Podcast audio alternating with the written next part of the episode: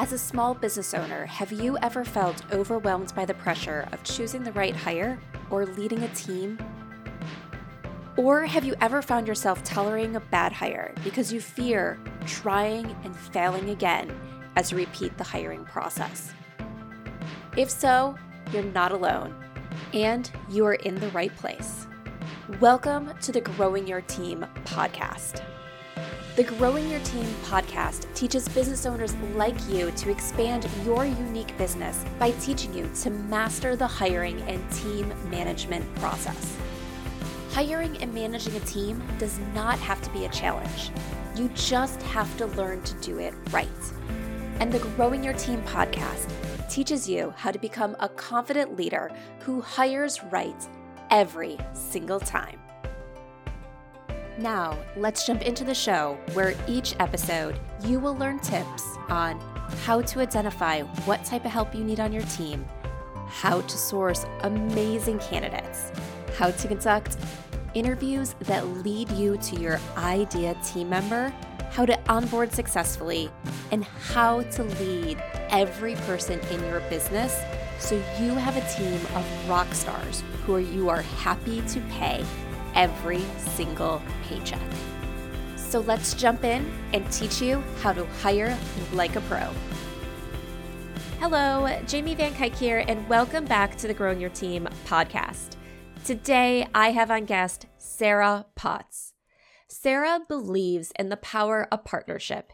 In 2014, she founded Joyfully Organized, a strategic team of virtual assistants based in Raleigh, North Carolina, and serving clients nationwide. Through her practice, Sarah is an operations consultant and virtual assistant to photographers, coaches, and service business owners who need both the strategy and support to delegate the details.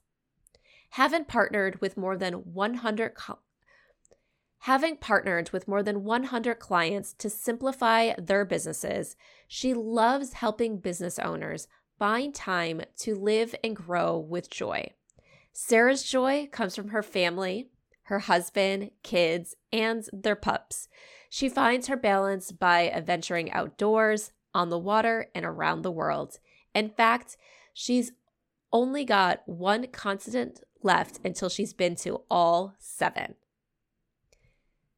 Today, Sarah and I are talking about one of the things that most business owners wish they could delegate, but sometimes feel that they're they're trapped into doing themselves. And that is their email. We're talking about how you can delegate your email to an assistant, how it can still be personal when you delegate a lot of your email work to your assistants and what tips and strategies will make it as seamless as possible. You might feel that you can't get out of your inbox today, but with these tips, you'll be able to spend less time in your inbox and more time focusing on your clients and growing your business. So let's jump into the conversation. Hi, Sarah. Thank you so much for joining us today on the Growing Your Team podcast.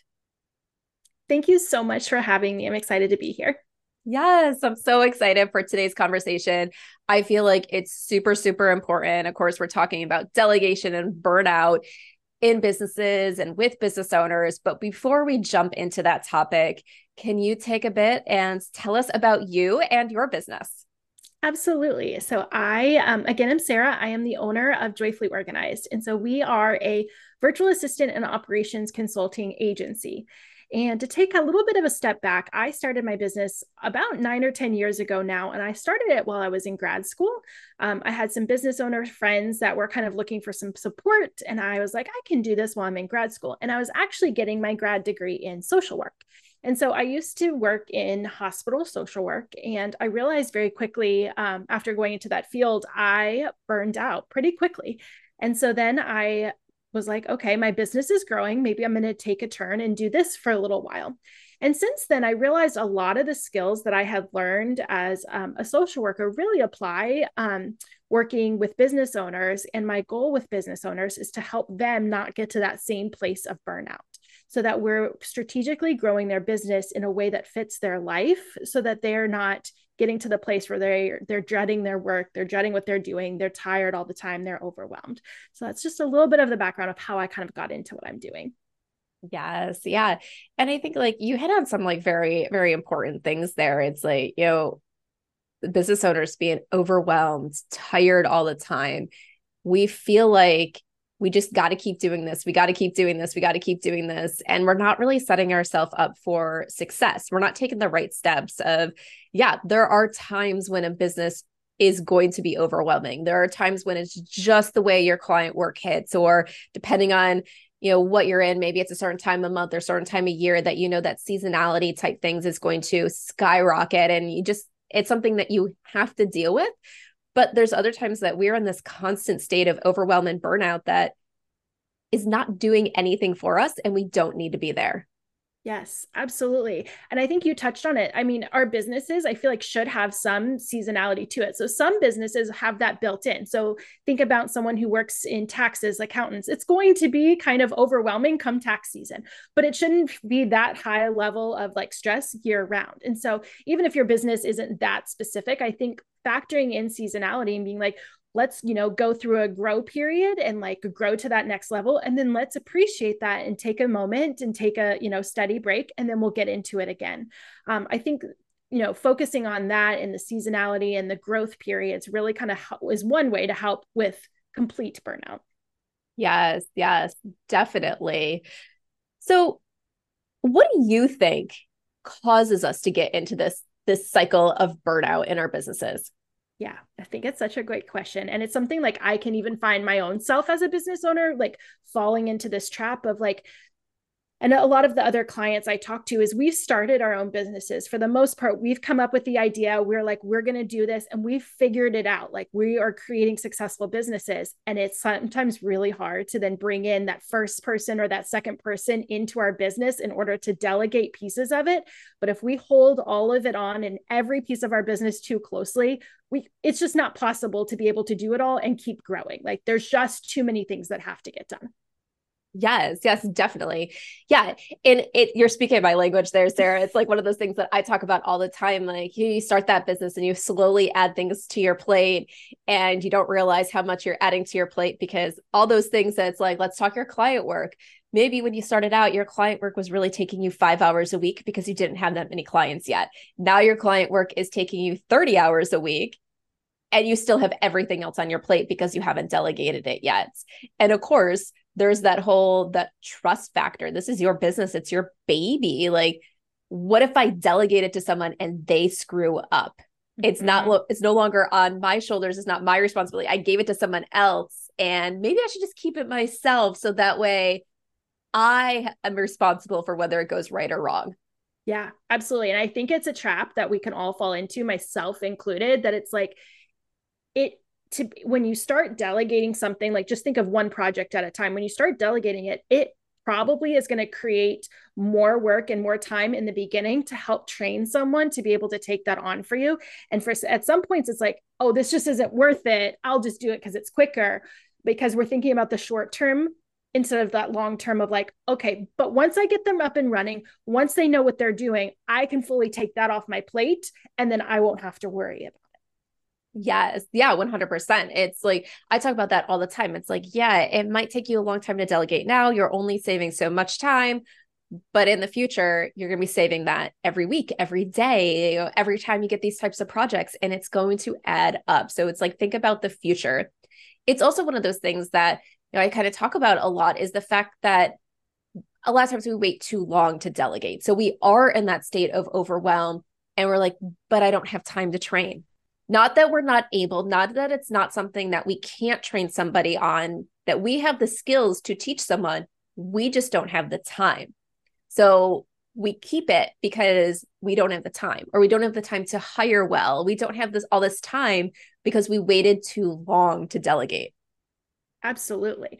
And what I always try to tell people, I'm going to create two points here, but I always try to teach people to like start delegating before you even think you're 100% ready. So start delegating small projects and start getting used to having that muscle of like, oh, I'm going to hand over a little thing here and a little thing there. that's not always possible. I realize some of us are like way too far in and we're like, okay, I need help now. And so I think there's a combination of things here. It's one, having people, um, hiring people to help you, like yourself, to bring in the correct people for you. Um, so having someone help you hire. And then two, still starting small. Okay, maybe your emails are overwhelming to you. Let's just hire someone. We're going to start with one project and let's work on emails and delegating there once we feel like one we can trust them two we got a good system over there under our, our belts let's start with the next project and then over time you should hopefully be working with someone for the long haul you'll get in a really good rhythm of like being able to trust them they can start anticipating your needs and it really starts like moving that wheel forward Yes, yes. I think that's so important. And there's so many things. And of course, I wanted to talk all about delegating emails I feel like that's something that people are so hesitant about. But before we get to that, like I love that you said start small. Like a lot of times people think hiring means I have to hire a full time employee. I don't have money for benefits. I don't have money to pay someone 40 hours a week. I, do I have work for someone 40 hours a week? And it's like, no, no, no, no. You don't have to do that.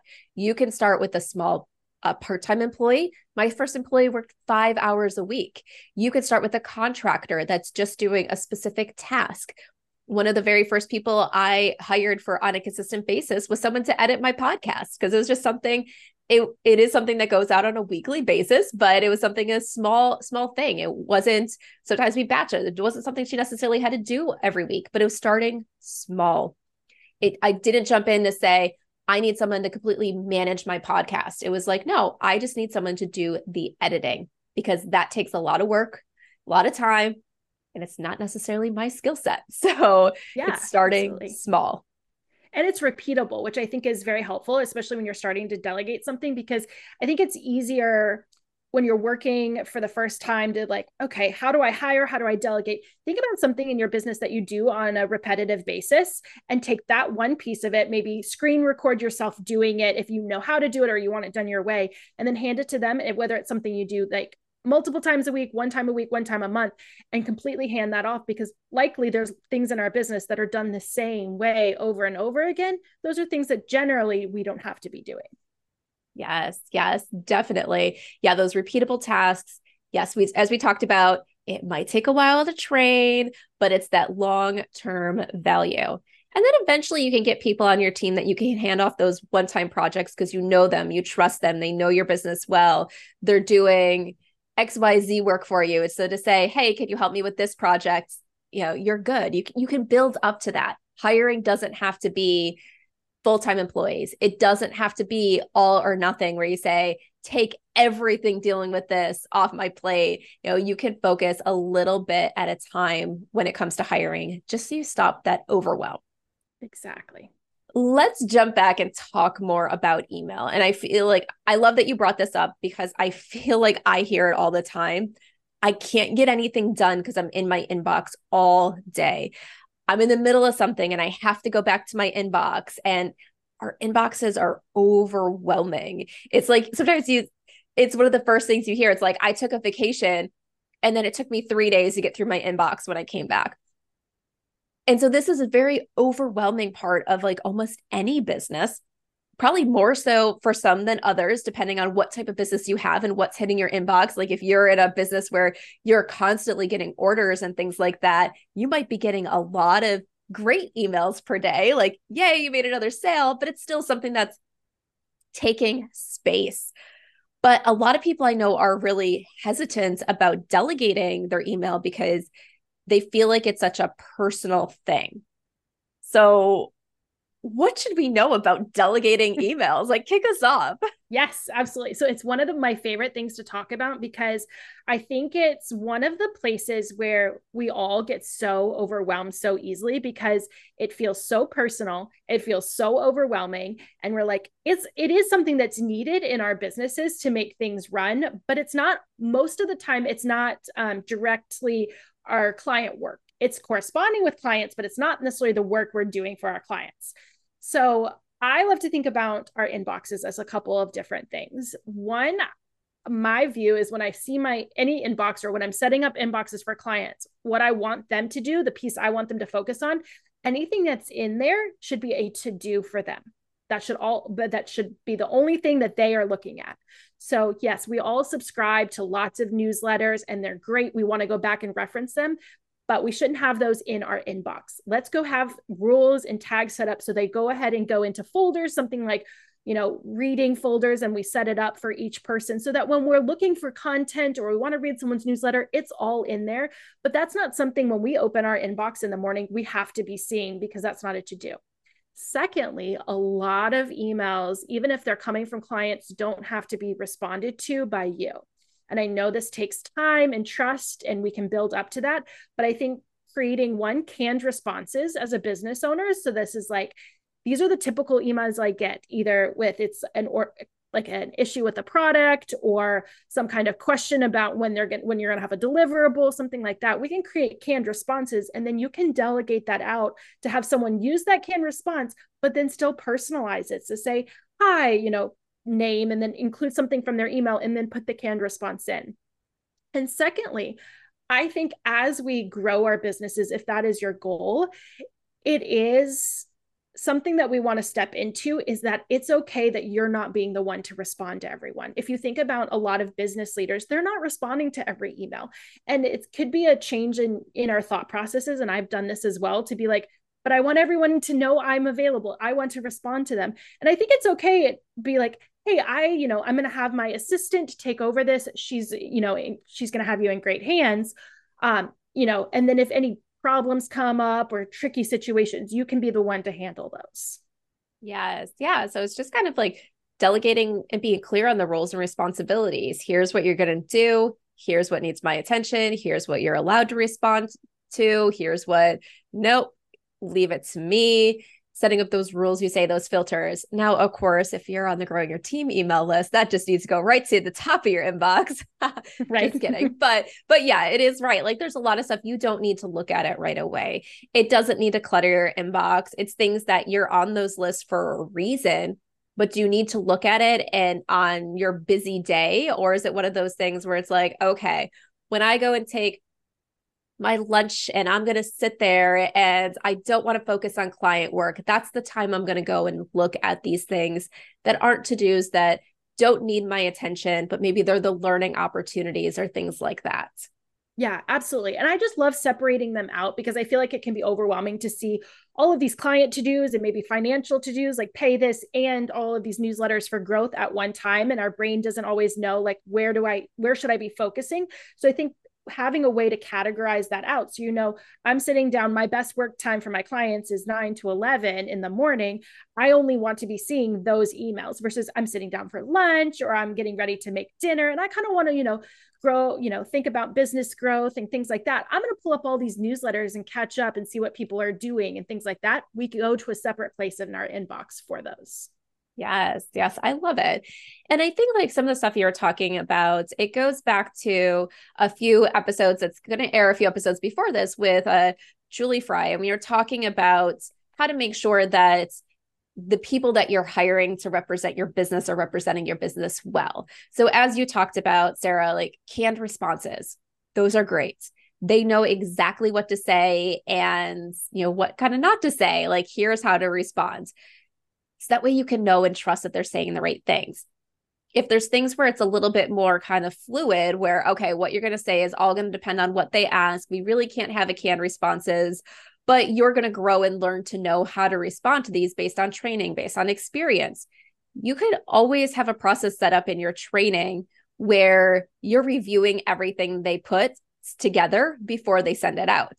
Now, once again, I said in the training. So this is not something you should be reviewing every email for eternity. Like if you can't get to a point where you can trust that person, either you need to work on your delegation and your trust with that team member, you need to do a better job training, or they're not the right person for that role. And you need to get someone else in there that you can actually trust. So, yes, you want to make sure these people are representing your business well. And there's ways to do that to make sure that you're you're confident having these people respond to your emails. Yeah, absolutely. And one of the tricks we did, um, one of our team members did with a client we were working with once who wanted, we were in the training phase, we were making sure we were hitting their voice, we were responding to things correctly, but they also didn't want it to be a holdup in responding to emails. Is for example we would look through their inbox on monday we would type in responses and we would schedule send for tuesday morning. And so then it was the client's responsibility like hey i'm going to block out the 30 minutes at the end of every day for these two weeks.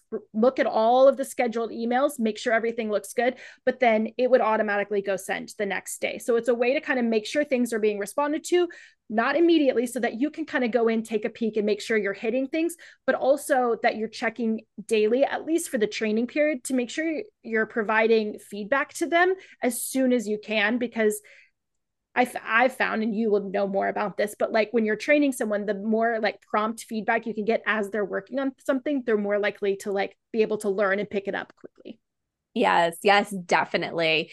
And I think like I want to talk about something real quick that you mentioned is that scheduled send because I feel like that's also so such an important tool when you're an overwhelmed business owner. Because mm-hmm. what happens when we're an overwhelmed business owner? We might be catching up after the kids go to bed, after we eat dinner, after we go out and do whatever our evening responsibilities are.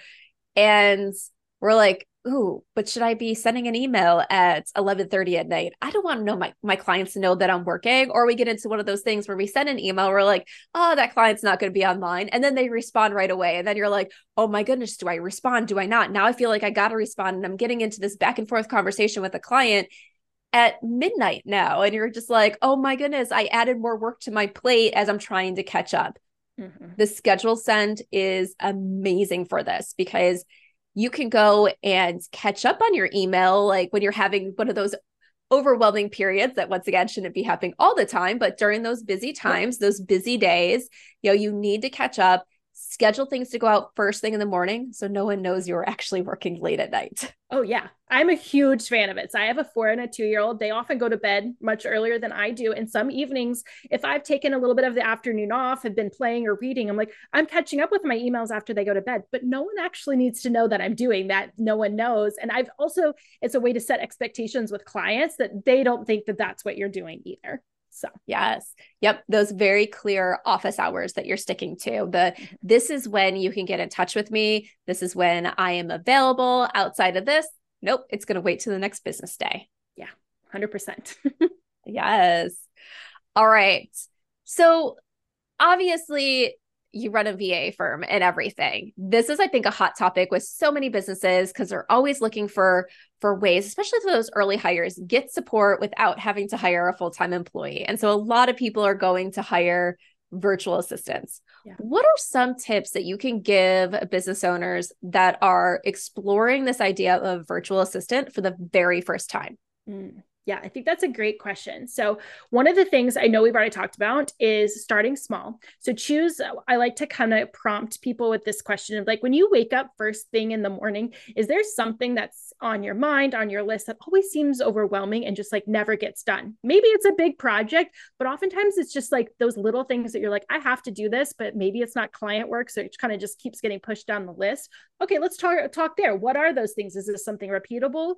Is this something someone could help you with? And I think it's fine to start small. Let's just start with a few hours a week. Try to find someone that you think works in a similar way that you do, and let's start in small ways. And so I like to break up like the way that we work with clients into kind of some buckets. So, what in your day to day are you doing in the admin bucket? And how much of the time, you know, if you're tracking your time, how much is it actually taking you? When you're thinking about marketing, or, you know, are you the, being the one that's scheduling out social media posts or email blasts? Is that something that feels overwhelming? How much time is it taking? Can you outsource that?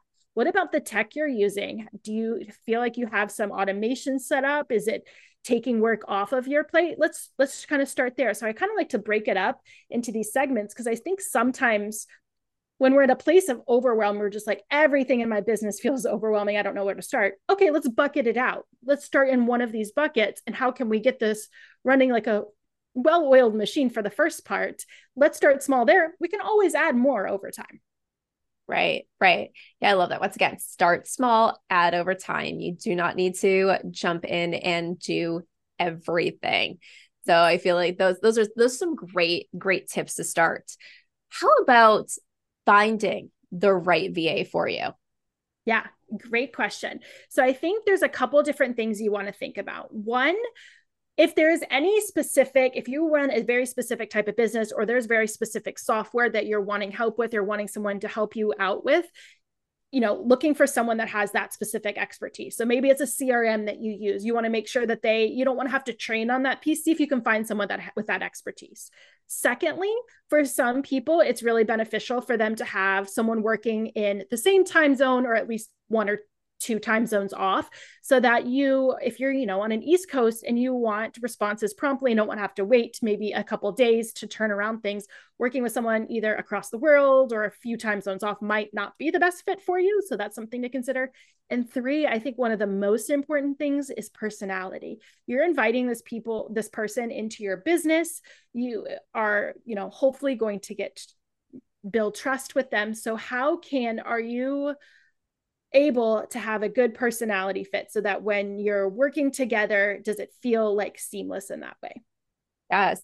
Yeah. I love those things that you brought up because I've heard before when people are like, okay, now that I kind of understand the hiring process of what it takes to hire an employee, forget it. I'm just going to hire a virtual assistant. And I'm just like, you do understand that you kind of have to have the same things laid out. Yes. Yes. The relationship's going to be different, but you still need to know, like, kind of what I call like the, your company culture, which mm-hmm. is mm-hmm. that response. Who's going to fit into your organization? What personality is going to work well with you?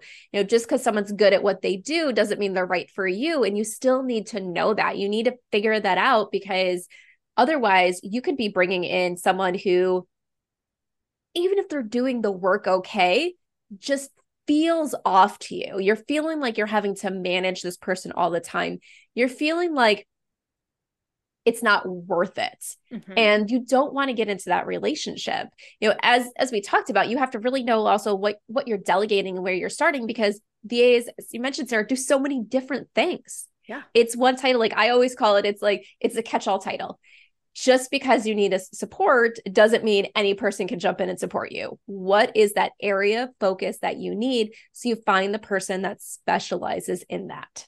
Yes, absolutely. And I think you mentioned a couple of things there. So I think, you know, figuring out kind of what you're, at least what you're going to start with delegating so that you can kind of find someone that matches with that.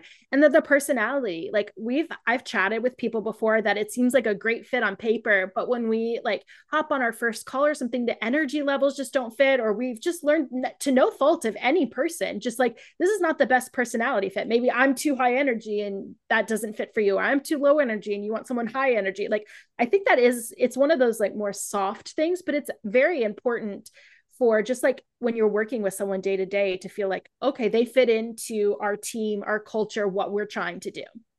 100%. Yeah. I always say if you're hiring in a large corporate company, that personality fit kind of diminishes a little bit because typically you're not working with that person day in and day out. Now, once again, if we're talking about assistants in general, typically your assistant you're working very close with. So no matter if you're a large company or not, your assistants you need to have you need to mesh with personality wise. But in a larger company when it comes to just any position, you have a team of 30 account managers one of them doesn't fit great personality with you who cares? You know but when you're in a small company and you only have a few people on your team those personalities matter so much because they really have the ability to impact your entire culture impact to ability to impact your day you know things like that. You know some of the things you have to think about is it doesn't necessarily mean that if you're a high energy person that everybody needs to be a high energy person. So you need to think about also what do you need to balance you and sometimes. Mm-hmm. sometimes you might need that person that says hold on let's wait a second. We need to think this through. I know you want to jump on this idea but we have 12 ideas we're already working on. We need to prioritize. Come on let let's take it down a notch. I'm not saying no we're not going to do it but let and that's what you hire them for. You mm-hmm. hire this person that's going to make you go slower because you're you're all to the races as soon as you get an idea you might also be in the opposite side. You need to hire that person that's going to be like, all right, come on, we got to keep going on this idea. Like, let's not slow down. Like, let's keep mm-hmm. going or bring those new ideas in. Have you thought of this? Like, so you never know. You everyone's going to need someone different. So you really have to find that great match for you. Yeah. And this is something I've been learning about uh, recently in my mastermind program. Our coach had us do the disc profile. And so we were, we've been learning about different types. And I'm like, it makes so much sense that I think I kind of like had a good idea about that in my head, but never had like really seen it laid out. And I was like, oh, I'm someone who is just going to kind of I the person I am as a business owner with my clients is different than the person I am with my team. Um, with my team, I need someone helping me to like speed things up, keep things moving. Whereas with my clients, they often are like off to the races. Here we go, and it's like, wait a second, how are we implementing this? Let's just, let's follow one thing at a time. Yes, yes, definitely. All right, so going back to finding that right VA one of the questions that I get all the time, because at Growing Your Team, we're really focused on hiring employees. So, but people always ask, okay, well, I'm going to hire a virtual assistant. They're like, how do I find the right one? Not once I talk to people, are they the right one? How do I even find the virtual assistants out there that I'm going to talk to? So, before we get into maybe some tips there, seeing you are working in this field, how do most of your clients find you? So 90 to 95% of our clients find us through word of mouth. And I will say that's my like recommendation for most people because often the business owners that you're friends with that are in your network have similar type values to you in some way and they often have a good recommendation and they can provide that recommendation either based on who they're working with they're like oh this is a good fit for you or i know this person through someone else they're a great fit um, so 90 95% of our clients um, which I'm so thankful for, come through word of mouth, and that's what I recommend for most people. The the other like five percent just come from general like networking. So whether we're talking on a podcast or I've posted something on social media and they found us that way, but that's closer to like five percent of our clients. Yes, and that's what I tell people all the time. I'm like, don't post your virtual assistant position on a job board. Chances are they're not going to see it what you need to do is go and ask your network. And it mm-hmm. could be that that person is going to give you a recommendation for someone that's perfect for them and it's not perfect for you, but at least that's a starting point. You know, it could be one of those things where you talk to that person it's and they you guys both identify it's not a fit, but they're like, "Hey, but I know someone else you could talk to." Because exactly. I'm sure, you know, you have you have other people you refer out. I know for me, I talked to some people and I was just like, I'm not the right person to help you with that particular hiring need here's who you should go talk to. Yes. And so starting with those referrals, that word of mouth is is the best place to start when you're hiring a virtual assistant. Your network will help you find the best person or at least get you on the right path that's going to take you to that right person. Yeah, absolutely. And I would say also, like, don't ever hesitate, in my opinion, to schedule a call to just chat with someone because they'll either you'll get to know their personality, but you'll also get to know like I can I will tell people like, hey, I don't think this is a great fit, like you mentioned, but here are I then know like six or seven other VAs or VA firms that I can be like, this is probably a better fit for you. And I've just found that finding people in that way, just like you might have to go through a few phone calls, but is the best way to find someone who's going to stay with you and last. Yes, yes. So a question about VA agencies and firms a lot of times I feel like some people are hesitant because once again, like people don't know what they don't know. Yep. And they wonder if they go to if they select a firm, do they get assigned a person? Or it could be anybody within that firm working on their stuff, or then it's like, oh my gosh, I have to, I just trained this person. Now this person's jumping in and and I have to train 10 people instead of one people. So how do things really work inside VA agencies and firms? A great question. So, and I will mm-hmm. say ours works a little bit differently. Uh, we are kind of like a very small firm. So I know so there are massive agencies out there that employ tons and tons of people. And for most of them, the way that I know that they work is you get assigned one person that just works with you and that you may be handed off for some things the way ours works because i started my business as a solo va so it was just myself for many many years um, but i started adding additional expertise to my business over time. So people who are better at the graphic design people that are better at editing things. And so if you work with our agency, you get matched with someone, but I'm heavily involved in all our projects. But then what happens is, as we are very careful about documenting SOPs as we're, we're standard operating procedures, as we're working through them. Um, so you always have one main person you're corresponding with. A lot of the times that's myself or one of my other um, really involved VAs, what we can bring on additional expertise for a project should we need it. And then if anything happens, we're out of the office. I have two young kids, they get sick, I'm on vacation. The other VAs on my team are still up to date because they've been actively involved and we have those written out SOPs. So it's like that, it's that perfect mix of you get that personalized support, but there's that built in backup. So you don't feel like, my VA is taking a vacation. What am I going to do? Oh my gosh, I have to go back to checking all my emails and I don't I don't know how to do this anymore.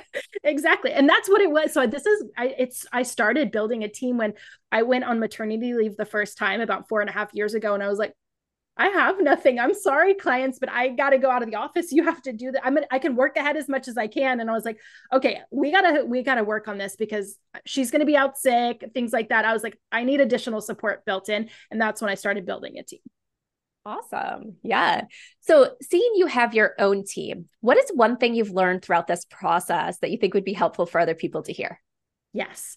Um, I think that I've learned a lot from building a team. It's very different, I think, from build, being a business owner. And I think knowing, telling my clients that it takes time to get to, you know, work with someone. I would say for us, generally, when we're starting with a new client, it takes about three months to really get up and running and really smooth. And it's like, I got to the place that I was like, oh, wait, I'm too overwhelmed. I need someone now. And I was like, oh, I don't have time to train them. So I think what I've started doing is hiring, bef- not before, but like starting people off small so that they're prepped, they know our company culture before we get to that place of complete overwhelm. So maybe we just bring them in for a few small projects. Um, and then hopefully over time that they can grow with us. I'm now taking my own medicine of what I used to tell people, but didn't realize for my own self. Yeah. And uh, well, and I so love what you just said there. Like the fact that like when you're working with a client, it could take three months to be fully onboarded into your roles. And you realize that. And I feel like that's a part of onboarding that so many people forget. They're like, I'm going to get help and I'm going to have this additional support tomorrow because it's their first day and things are going to be great. And then they're like, why are things moving so slowly at first? And it's like, they have to learn. Mm-hmm. And the person can only learn as quickly as you're teaching them. And if you teach them too quickly, it's just going to be too overwhelming and they're only going to get a small percentage of it. So learning takes time, that onboarding takes time, but I'm sure like as you you're probably able to vouch for this, it can take 3 months to get fully on board with the client, but you're still providing value those 3 months. Mm-hmm. It's not you might not be doing everything yet, but you're still providing value. It's just building more and more and more of that value until you're at that optimal level 3 months later. Absolutely. And I, the way I like to think about this is because I understand clients come very overwhelmed. And I'm like, think about it this way.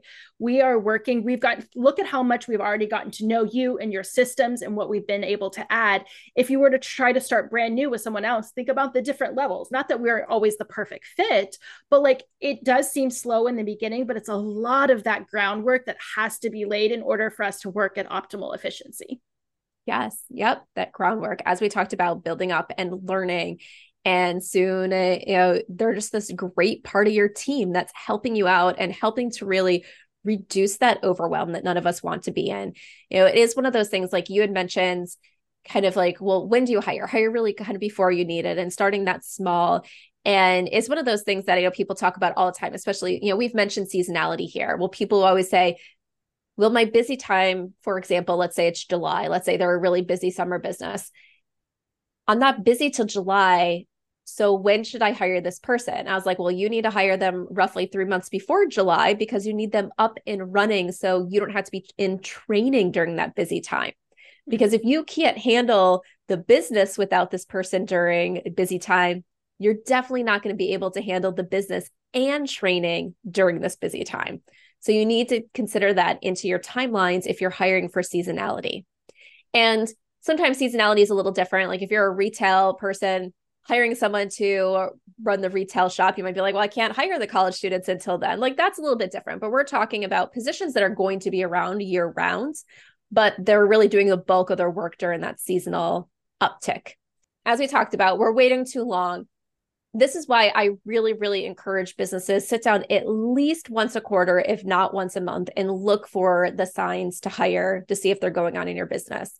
Because if you're proactively looking for them, we can see them before they really start becoming major problems. And if you're not familiar with the signs to hire, I'll link our episodes in the show notes where we really dive into the signs that it's time to hire.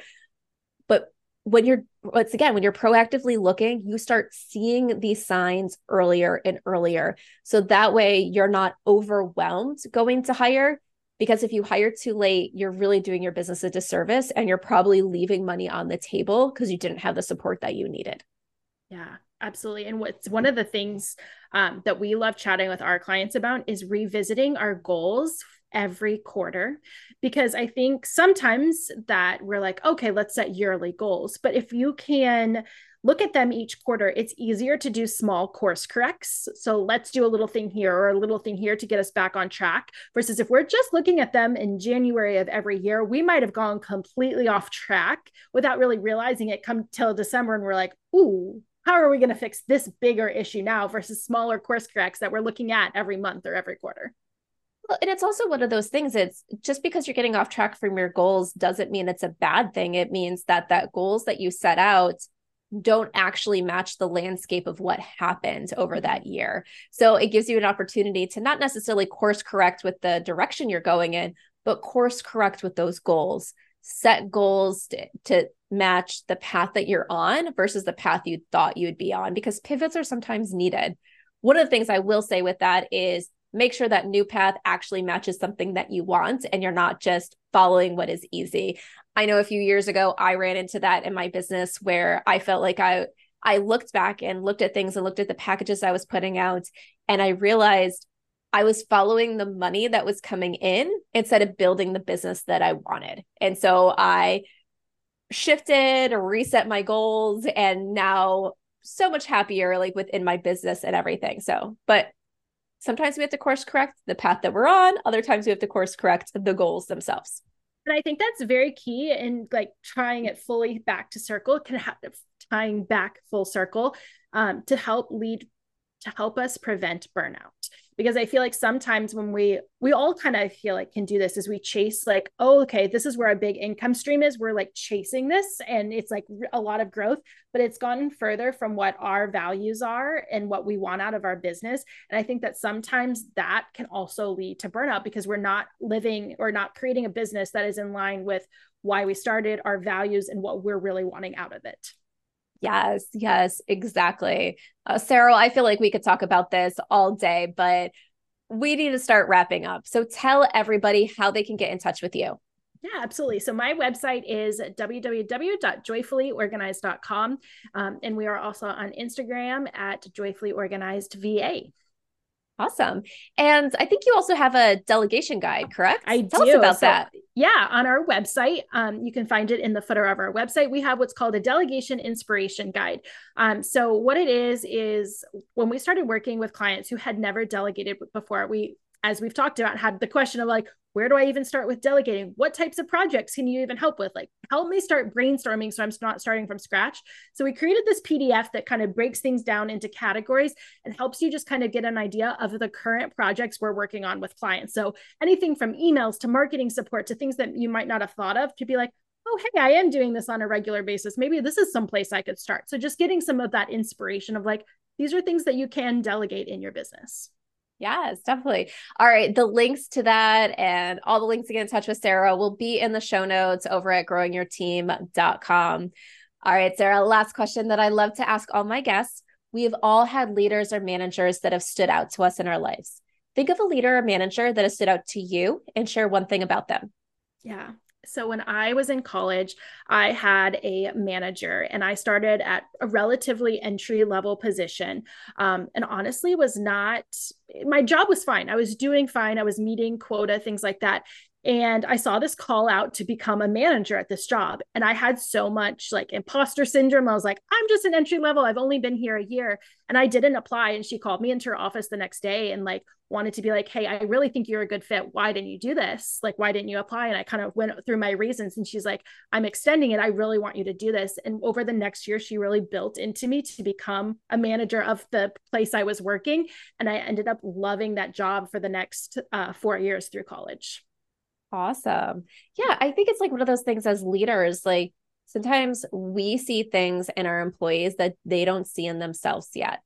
And it doesn't mean that they will never have the desire to be there, but they don't realize it yet. Like I remember there were two employees of mine when I was in corporate where when I was in leadership, we would do our succession planning as a large leadership team and we would say, who on our teams do we think would be good for leadership roles? And I remember these two gentlemen, and I'm just like, I put their names on the list, and people are like, well, they do they even want it? And I'm like, no, but I don't think they're ca- I I think that they don't think that they're capable. They mm-hmm. don't see this on their roadmap, but they have these skills that stand out every day that make a good leader. And I feel like with the proper support and encouragement, they could be excellent leaders. And unfortunately, I left that organization to go out on my own before I really had the opportunity to fully develop them and get them into those next leadership roles. But I know they're both doing really successful in where where they are now. But it is sometimes we have to have those conversations with people to say, you are capable of this. Let's get you the training and everything you need and the support to fill the gaps that you might have because everybody has gaps when they're moving into a new role and and get you ready. Yeah. And it's so needed and it's so appreciated. And i just love when i see people like that building into like the people that are upcoming. Yes yes definitely. All right sarah thank you so much for joining us today on the growing your team podcast. Thank you so much for having me. And that wraps up this episode of the growing your team podcast. Thank you so much for listening. Be sure to follow or subscribe to the podcast so you don't miss new episodes. And if your favorite podcast app has the ability, leave a review and let us know what you love about the show. As you wait for the next episode, be sure to follow Growing Your Team on Instagram at Growing Your Team or head on over to growingyourteam.com to access more resources and learn how growing your team can support you as you master the art of hiring.